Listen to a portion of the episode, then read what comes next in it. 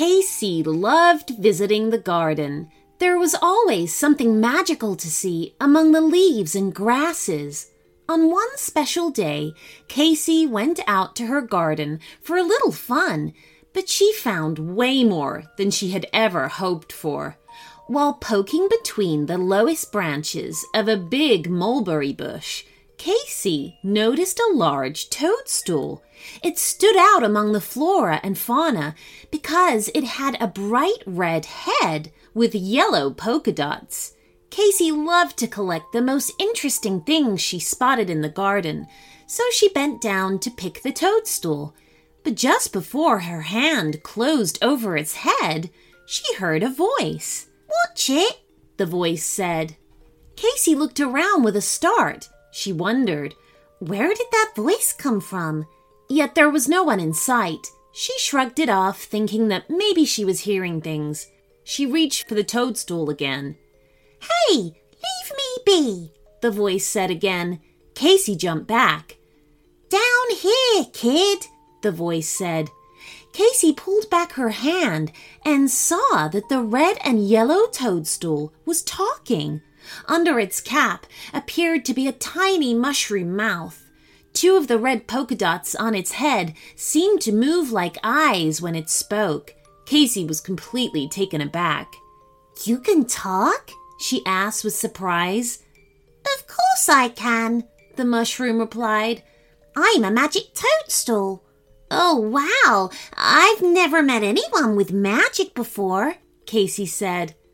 Well, I'm magic, and now you've met me. My name is Harry Toadstool. Nice to make your acquaintance.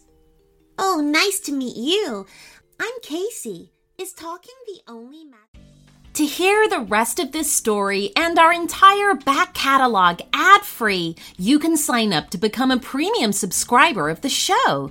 As a premium member of Short Stories for Kids, you'll receive a bonus premium story every Friday, a special thank you shout out, and a guarantee that your idea will be made into a story and read out on the show. So, for ad free listening and all of these other great perks, you can sign up on your Apple app with just one click or at shortstoriesforkids.supercast.com if you listen on Spotify and other platforms. You can also sign up by going to our website at shortstoriesforkidspodcast.com. See you there! I have something super exciting to announce to you all. Behind the scenes, we've been working on a very special book, which is full of stories that I have read out on the show.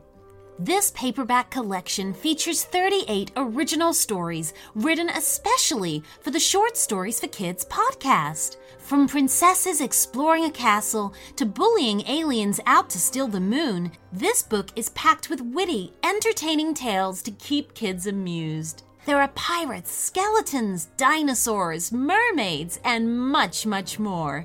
Discover for yourself just why Short Stories for Kids is enjoyed by so many children all over the world. Available on Amazon, the link is in the show notes.